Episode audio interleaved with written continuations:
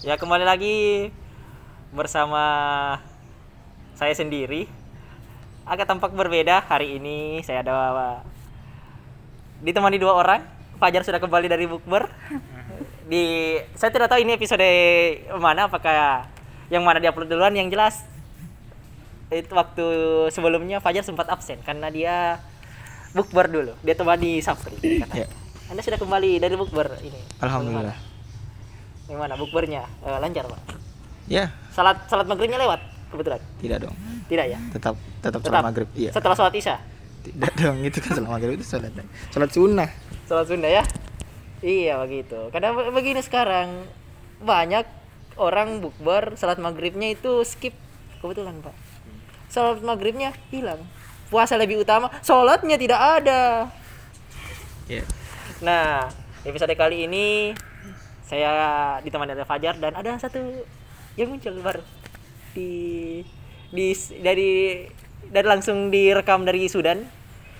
Yang tidak lain dan tidak bukan apabila disingkat menjadi Sudan dan memiliki kepanjangan studio darurat sementara. Nah, Tapi sebelum dia perkenalan, kita bumper dulu.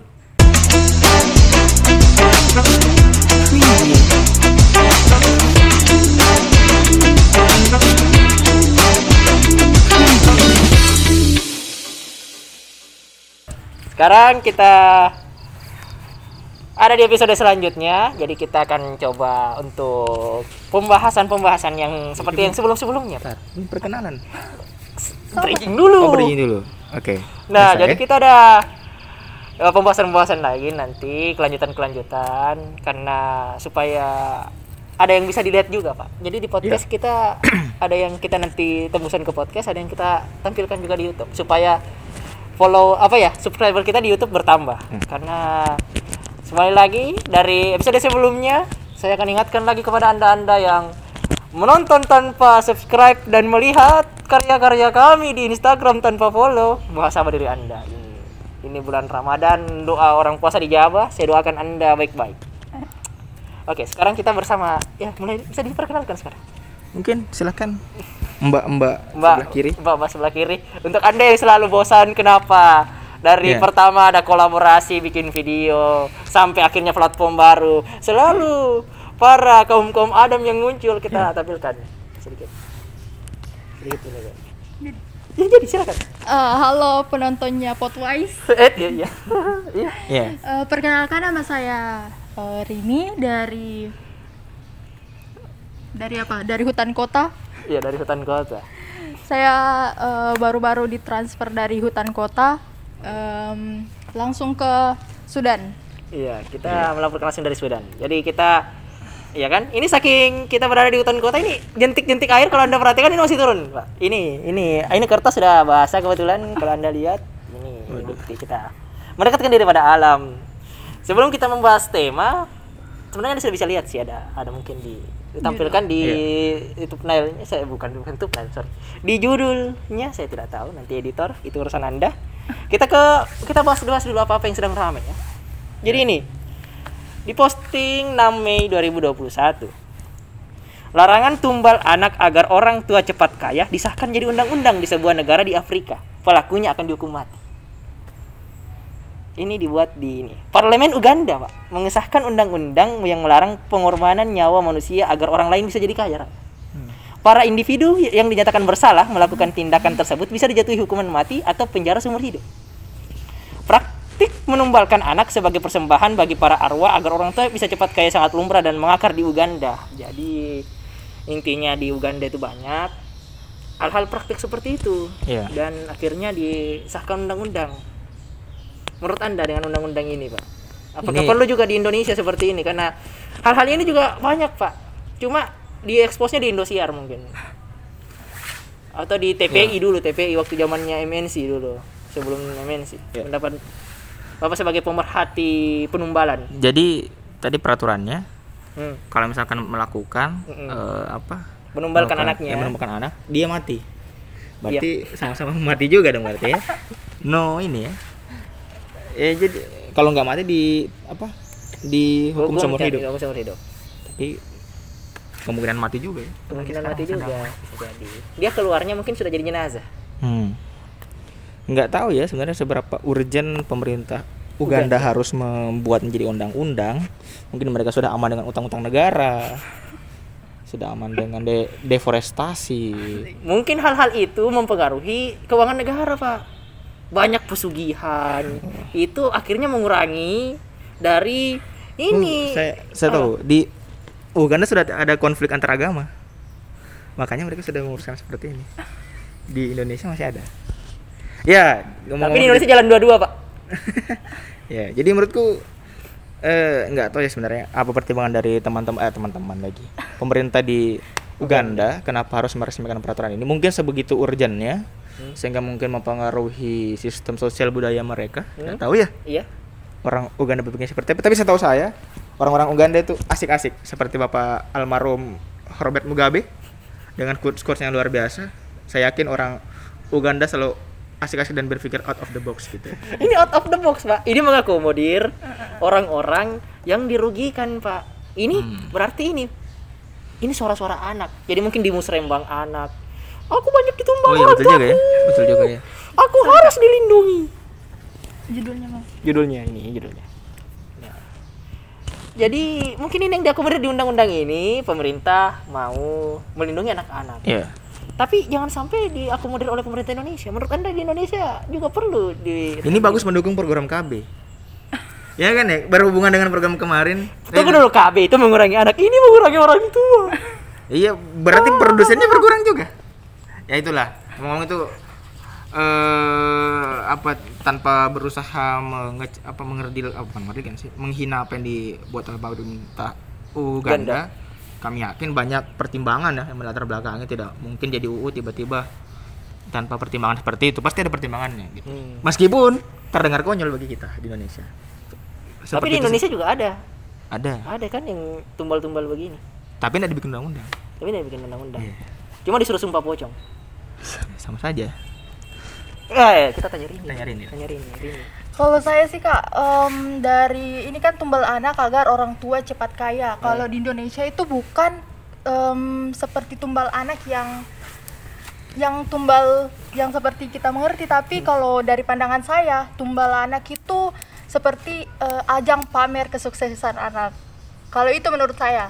Hmm. Kalau dibilang tumbal anak, itu dari pandangan saya Ajar. karena kebanyakan eh, orang tua di Indonesia eh, eh, dalam konteks orang tua yang kaya, orang tua yang sukses adalah memamerkan anaknya yang sukses.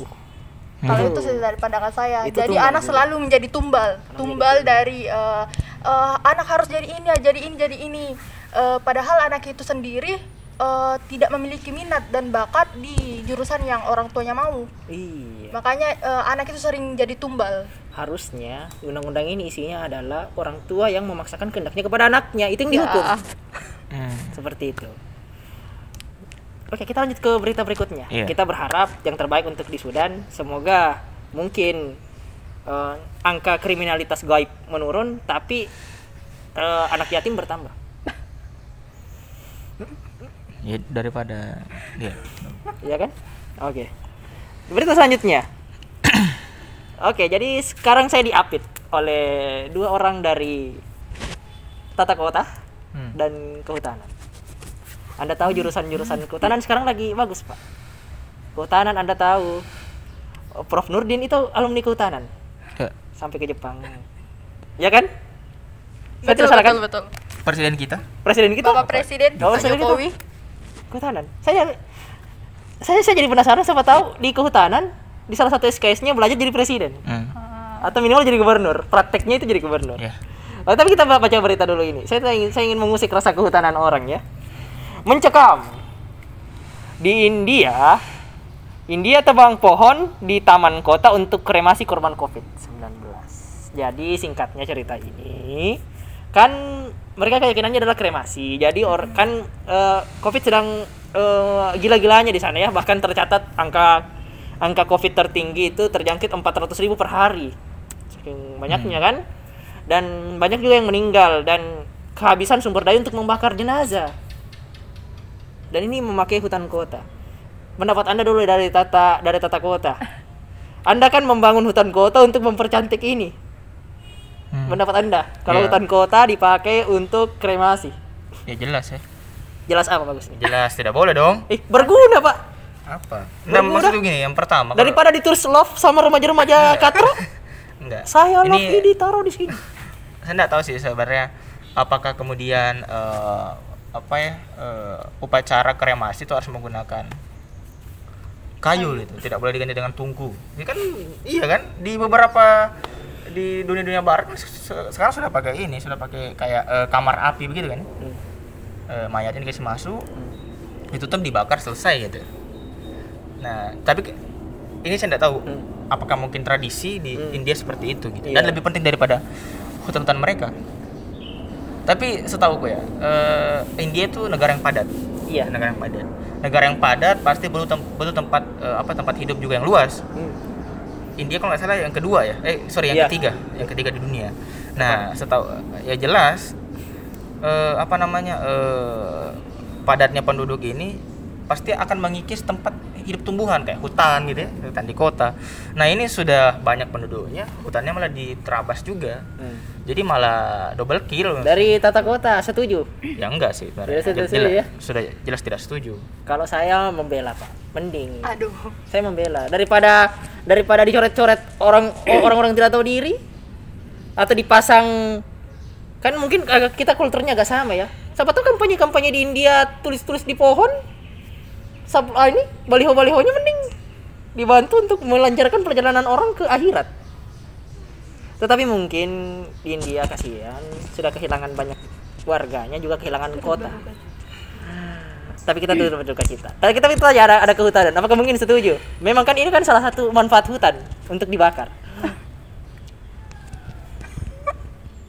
Maksudnya untuk jadi kayu bakar. Tidak semuanya. Tapi banyak. Silakan. Eh, jadi yang pertama itu eh, di sini kita turut eh, berbela sungkawa atas eh, fenomena fenomena yang terjadi di India ya. kita sampai lupa bila aku Oh, sungkawa saya berbela sungkawa atas apa yang terjadi saudara-saudara kita. India Eh, jadi pulih. di sini juga tidak ada maksud untuk menghina atau merendahkan dari tradisi-tradisi yang telah dilakukan di India. Tapi em, dari sisi kehutanan nih kak, Hmm. nah kremasi atau eh, tradisi pembakaran mayat merupakan salah satu eh, penyebab dari pemanasan global. Nah yang ini kan kita ini sudah terjadi perubahan iklim yang sangat meresahkan. Hujan terus menerus, kadang eh, juga panas panas sekali. Jadi itu yang meresahkan sekali. Em, kalau dari saya pasti tidak setuju. Saya tidak setuju dengan kremasi bukan karena tradisinya dari eh, dari agama lain, bukan. Tapi yang di jika kita melihat dari fenomena sekarang, pasti saya tidak setuju dengan eh, kremasi karena yang pertama eh, tan em, taman kota itu menjadi korban di sana pohon-pohonnya. Selain itu em, juga salah sa- saya mau kutip dari em, prof- eh, profesor dari eh, biologi eh, produksi Universitas Melbourne. em, Jauh.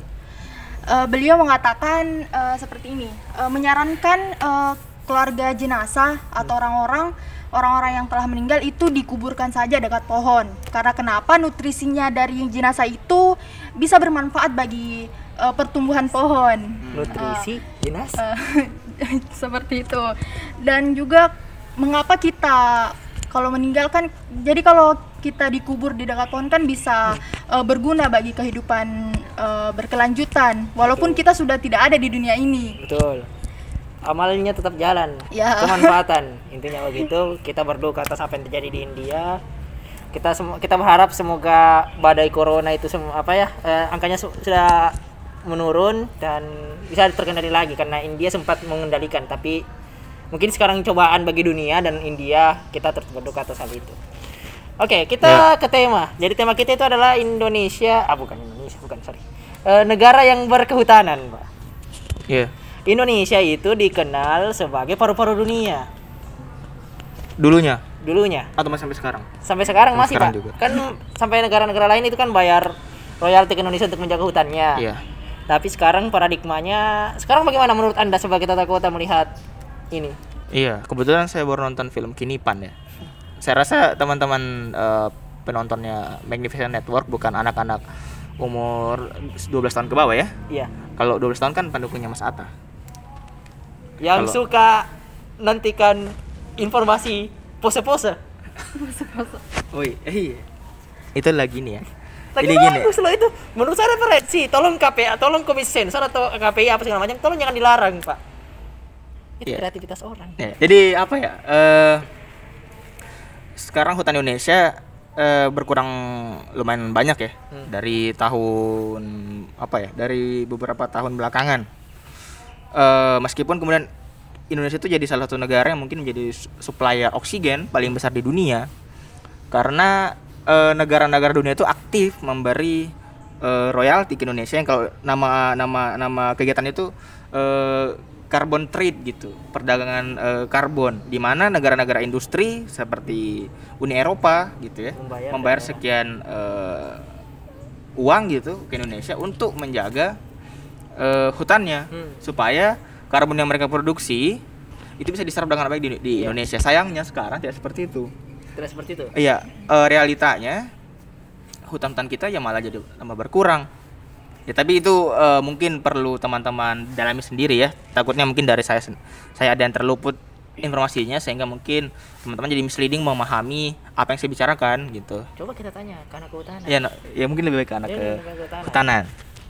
Menurut Anda soal yang terjadi sekarang, apakah itu masih pengelolaan hutan intinya masih masih baik? Kan kita kan di, diamanahkan sebagai paru-paru dunia. Iya. Dan saat ini kan terjadi apa hutan Indonesia itu apa ya eh, semakin berkurang. Hmm. Apakah hal itu suatu hal yang diwajarkan? Karena mungkin kan sekarang penduduk sudah bertambah ya. Iya. Ataukah mungkin gara-gara ini apa mm, mm, bencana alam, kebakaran hutan jadi eh, kebakaran hutan ini suatu hal yang wajar lah mungkin kita yang terlalu merasa membesar-besarkan itu. Hmm. Orang yang belajar kehutanan Eh, jadi sebenarnya di kehutanan itu kita juga belajar perencanaan, perencanaan. Eh, belajar Perencanaan. konservasi perencanaan. IKEA. IKEA. Perencanaan. Perencanaan, belajar juga konservasi. Oke, tepat. Em, di kon- eh, juga belajar tentang pengelolaan pohon-pohon itu tersebut. Belajar jadi Pohon-pohon itu. presiden juga. Belajar menjadi presiden. Karena selalu dicontohkan eh, anak kehutanan itu eh, selain bisa jadi ini nih, kalian juga bisa jadi presiden. So, itu yang selalu dibanggakan di Ya, kehutanan. minim- minimal jadi Eh, gubernur. anak ya. kehutanan bisa jadi presiden loh begini begini begini. Minimal jadi gubernur. Minimal jadi Gubernur. Eh, jadi menurut saya mm, yang salah itu dari undang-undang sebenarnya. Undang-undangnya. Iya. Karena Anda pelajari bagaimana undang-undangnya? Eh, karena kan ini eh, undang-undang ska undang-undang yang saya pelajari. Ini saya masih newbie ya, jadi kalau ada kesalahan mohon dimaafkan. Em, di kan dia ada di undang-undang diatur tentang caranya menebang pohon, ini ini ini. Tapi eh, tentang konservasi itu sendiri jarang sekali untuk eh, jarang sekali diangkat. Hmm. Padahal yang kita butuhkan kan yang sekarang konservasi. Konservasi. Manusia membutuhkan sumber daya alam. Eh, manusia semakin hari semakin bertambah dan membutuhkan sumber daya alam. Sumber daya alam semakin dibutuhkan tapi semakin terbatas. Jadi harus dilakukan konservasi tapi ya begitulah semakin banyak illegal logging, semakin banyak pembakaran hutan dan hanya untuk mendapatkan uang. Kalau pertanyaan saya itu ke arah yang lain. Apakah alih fungsi itu dibenarkan atau tidak? Mhm. Alih fungsi kan untuk kemanfaatan juga. Apakah itu dibenarkan atau di dalam misalnya tata kota atau di kehutanan ada istilah lain atau memang tidak setuju alih fungsi? Harus misalnya kan seperti sekarang kan ada eh, mungkin bisa dibahas sedikit food estate atau mungkin dia soal kelapa sawit misalnya kan orang kan juga butuh minyak kan untuk untuk industri makanan. Kalau hal-hal begitu dibenarkan atau tidak? kurang ajar jadi gini jadi jadi eh, masalah alih fungsi setahu ya di dalam dalam Tata kota. eh, bukan tata kota aja saja sih kan ini hutan tidak jadi maksudku ada dua kawasan Ya, ya, sebenarnya jadi yang tata kota tidak memperhatikan hutan. perhatikan juga Perhatikan untuk di untuk di kelola Dijadikan dengan bahan. baik. Silakan jadi Pak. gini jadi gini eh, ada dua sebenarnya ka- kawasan eh, dalam apa ya kalau dipetakan semua itu ada dua secara garis besar ada kawasan budidaya ada kawasan lindung, kawasan budidaya yang bisa dimanfaatkan Hmm. seperti untuk perdagangan, permukiman, eh, apalagi ya, eh, transportasi itu dan itu kawasan budidaya. Sedangkan kawasan eh, lindung adalah kawasan yang tidak bisa di otak-atik. Yang mana kalau di otak-atik bakal ada kerugian-kerugian tertentu yang bakal kita dapat gitu. Nah, kemudian kan kan nih eh, salah satu eh, kawasan yang yang masuk di kawasan budaya itu kawasan eh, hutan. Pertanyaan sekarang, apakah alih fungsi hutan itu boleh atau tidak? Setauku boleh, asalkan mungkin ada pertimbangan-pertimbangan tertentu yang mendukung. Semisal begini, hutan eh, apa ya? Eh, hutan eh, kawasan yang menyerap air hujan. Ya. Artinya kita ketika kita potong hutan, ada air hujan sedi- eh, sekian volume yang terserap ke air gitu. Eh sorry, ke tanah. Artinya kita harus menyesuaikan dengan buat saluran gitu Hmm. Yang sesuai dengan jadi berapa limpasan yang tidak diserap itu yang dibuatkan sa- saluran seperti itu. Nah, kemudian kalau kita bicara tentang dua topik yang tadi Kak KWS bicarakan ya, food estate gitu ya. Apalagi tuh eh apa eh, apa namanya itu? Satu lagi. Eh, Sawit. sawit gitu. misalnya. Sawit itu sebenarnya menurutku hmm, boleh, tetapi se- sejauh ini yang aku tahu sawit itu pola pembukaan eh, sorry cara pembukaan lahan itu tidak tepat dengan cara dibakar gitu dan itu tidak boleh Tapi itu yang efektif. Bukan e- efektif cepat gitu Oh. A- ada ada, cara cara, lain. yang bisa dan lebih eco friendly Eco friendly. tetapi malah pembukaan lahan itu di dalam undang-undang perkebunan itu dilarang untuk membuka lahan dengan api itu sangat-sangat dilarang gitu yang kedua tentang masalah food estate, food estate sebenarnya eh, perlu dijelaskan his- secara historis gitu ya bahwa food estate itu mungkin teman-teman bisa cari di sumber lain di eh, Wikipedia di mana gitu ya food estate itu adalah eh, ketika pemerintah itu membangun eh, daerah-daerah sebagai lumbung pangan gitu. Contoh yang sekarang ada di, di Kalimantan Tengah, di Sumatera Utara kalau saya tidak salah, di NTT di di Papua juga.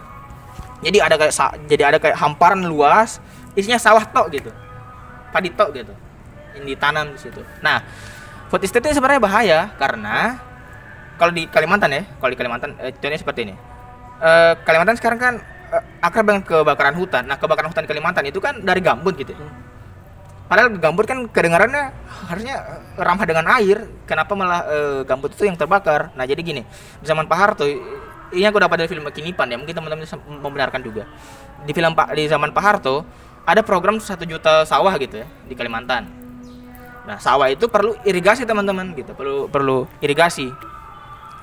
Nah, irigasi itu menyebabkan air-air yang ada di bawah tanah gambut itu mengalir ke irigasi. Jadi gini maksudku tuh di di bawah gambut tuh di bawah tanah gambut itu sorry di tanah gambut itu sebenarnya ada air gitu.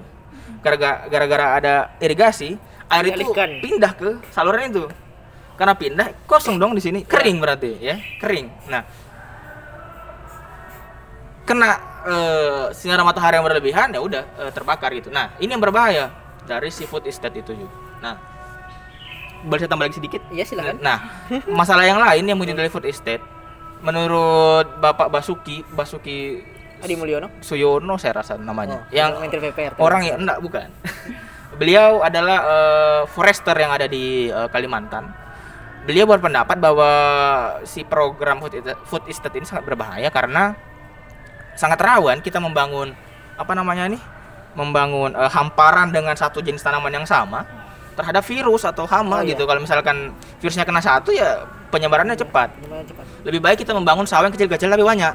Iya. Seperti yang dilakukan masyarakat kita masyarakat kita sekarang. Gitu Oke. seperti itu sih nah banyak sebenarnya yang ingin saya sampaikan tentang food estate ini sepemahaman saya tapi mungkin ya oke lah karena waktu juga yang tidak Hmm. mendukung Oke. teman-teman bisa jadi sumber yang lain kayak kayak gitu sih Oke. Kita ke Rini dulu sedikit. Iya. Nah, jadi alih fungsi itu di di dibenarkan tapi dengan catatan-catatan tadi ya. Jadi dengan catatan-catatan tadi di mana mereka itu apa ya sesuai dengan peruntukannya dan sesuai dengan regulasi regulasinya. Mungkin regulasinya ada tetapi ada yang mungkin mencurangi aturan ya kita tidak tahu. Tetapi tujuan dari food exchange itu sendiri bagus, artinya menjaga ketahanan pangan negara. Iya. Cuma bagaimana kelestarian hutan itu tetap dijaga juga. Itu itu yang harus penting. Nah, sekarang kita ke bahasan eh, eh, terakhir ya. Ini tentang eco friendly perilaku perilaku eco friendly. Lah, menurut anda perilaku perilaku eco friendly sekarang itu sudah sudah tepat? Seperti pe- apa eh, tindakan jangan pakai sedotan pakai kurangi sampah plastik. Menurut anda itu bagaimana? Oh, kita ke Rini dulu ya. Rini dulu, Eh, jadi ini sangat menarik ya kalau saya lihat sudah tepat caranya di sosial media. Di sosial media itu sangat tepat. Em, eh, mereka foto dengan tumblernya, mereka foto dengan sedotannya, eh, mereka foto eh, dengan hal-hal yang berbau eco-friendly itu sangat tepat di sosial media. Entah di dunia nyata bagaimana. Karena kebanyakan eh, teman saya itu banyak bukan teman saya secara real life tapi teman di sosial media yang lewat-lewat di TL atau lewat-lewat di Explorer. FYP Eh, jadi banyak Oh, yang eh, foto-foto Tumblr, foto-foto hal itu, hal ini mengenai eco-friendly, tapi di dunia nyata masih beli boba dengan plastik, masih beli eh, kopi-kopi dengan plastik dan lain sebagainya. Jadi kayak kalau menurut saya eh, eco-friendly hanya booming pada awal-awal. Dan itu orang-orang berlomba-lomba eh, update status tentang itu supaya dibilang ih eh, dia udah eco-friendly, udah begini-begini padahal di dunia nyata tidak seindah itu. pendapat Fajar eco friendly Bentar, ntar ya. Se- selesai dia. Dia tidak pernah berpendapat Iya, iya, dari tadi. Ya.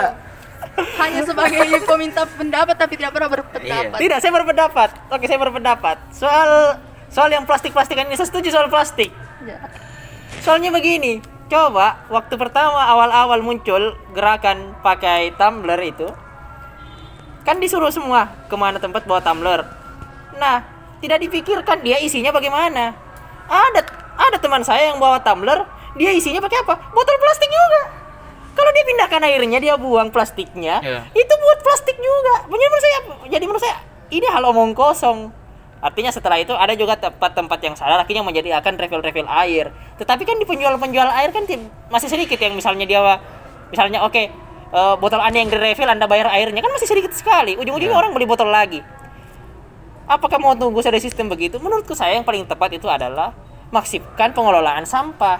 Jadi biarkan orang pakai plastik kan yang yang penting dia dia buangnya tepat ataupun walaupun dia tidak buangnya tepat tetapi sampahnya diolah tepat menurut saya Hmm. diolah tepat. Jadi kan begini, plastik kan digunakan untuk untuk memudahkan orang. Nah, yang terjadi kenapa dia misalnya bisa sampai ke laut? Apa yang terjadi itu kan gara-gara pengelolaan sampah yang amburadul. Ya. Menurut saya, kalau saya pribadi, pengelolaan sampah yang diperhatikan. Biarkan orang pakai plastik juga supaya Anda tidak usah jangan ah, Anda pun juga ma- minum Starbucks masih pakai botolnya. Started bak Startit. Bak. Ya itu maksudku bagus sebenarnya sarannya bahas ya. Hmm. Masalah peng- pengelolaan itu sebenarnya perlu diperjelas apa dulu gitu. Kalau menurutku eh, pengelolaan itu lebih kepada pembatasan gitu. Pembatasan misalnya gini, eh, percuma kita bagus pengelolaannya si sampahnya kita, tapi produksi plastik tetap berjalan gitu. Hmm. Per- oh kita berjalan tapi sumbernya dari mana gitu kalau misalkan eh, daur ulang dari plastik yang kemarin dipakai terus tidak dipungut sama perusahaan gitu terus didaur ulang lagi menjadi plastik yang baru oke berarti tidak menambah beban gitu ya. Kalau misalkan mereka eh, biji plastik yang baru dibikin botol yang baru jadi semuanya baru dari awal ya menurutku itu yang perlu di cut gitu ya. Karena percuma kita punya sistem pengelolaan yang bagus tetapi justru masuk terus ini ininya. Sampahnya terus masuk gitu malah kita yang ke apa jadi kita malah kita jadi yang riuh gitu buat ininya buat apa namanya buat eh, mengelolanya terus juga ntar lagi ya? Iya ya. jadi pe- perihal pe- pengelolaan gitu. Kita perlu eh, gerakan eco friendly itu bagus gitu ya. Ya kan tadi kan? Ya Iya. Ya. Ya. Ya betul. bagus gitu. Tapi lihat lagi tumbler tuh bahannya dari mana? Apa kemudian dari bi- biji, biji plastik yang baru gitu ya? Yang diproduksi baru? Ataukah memang dari benar-benar eco friendly dari misalkan eh, plastik yang dipungut sama ini eh tukang-tukang eh, sampah gitu ya tukang pungut gitu Atau bahannya mudah hancur.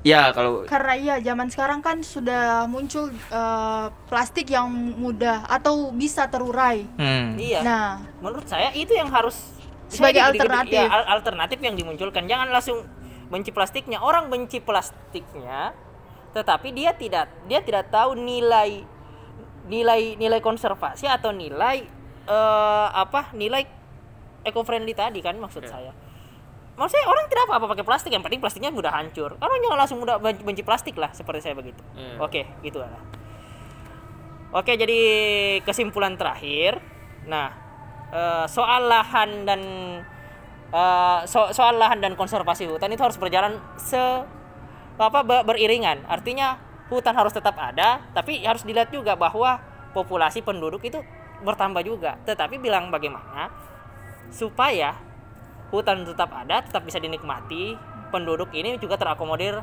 dia memiliki lahannya. Bukan cuma untuk hunian rumah lah, tetapi untuk hunian pangan lah, untuk maksudnya hunian pangan untuk ditanami pangan istilahnya itu. Menurut saya seperti itu. Ada tambahan? Sebagai penutup, mari Iya. kita salam rimba dulu. Oh, Oke, salam, Semuanya salam rimba. Salam rimba. Salam rimba, salam. Bagaimana? Salam rimba. Ini Untuk pernah- Go Green. Oke, oke. Oke. Karena bintang tamu kita anak kehutanan, kita Ya, kita ikut. Siapa tahu dia jadi presiden nanti kita Ya. tidak tahu. Oke, salam kita salam rimba. Salam rimba. Salam. Terima kasih. Kita berjumpa di episode berikutnya. Saya Wais. Saya Fajar. Saya Rini. Dadah.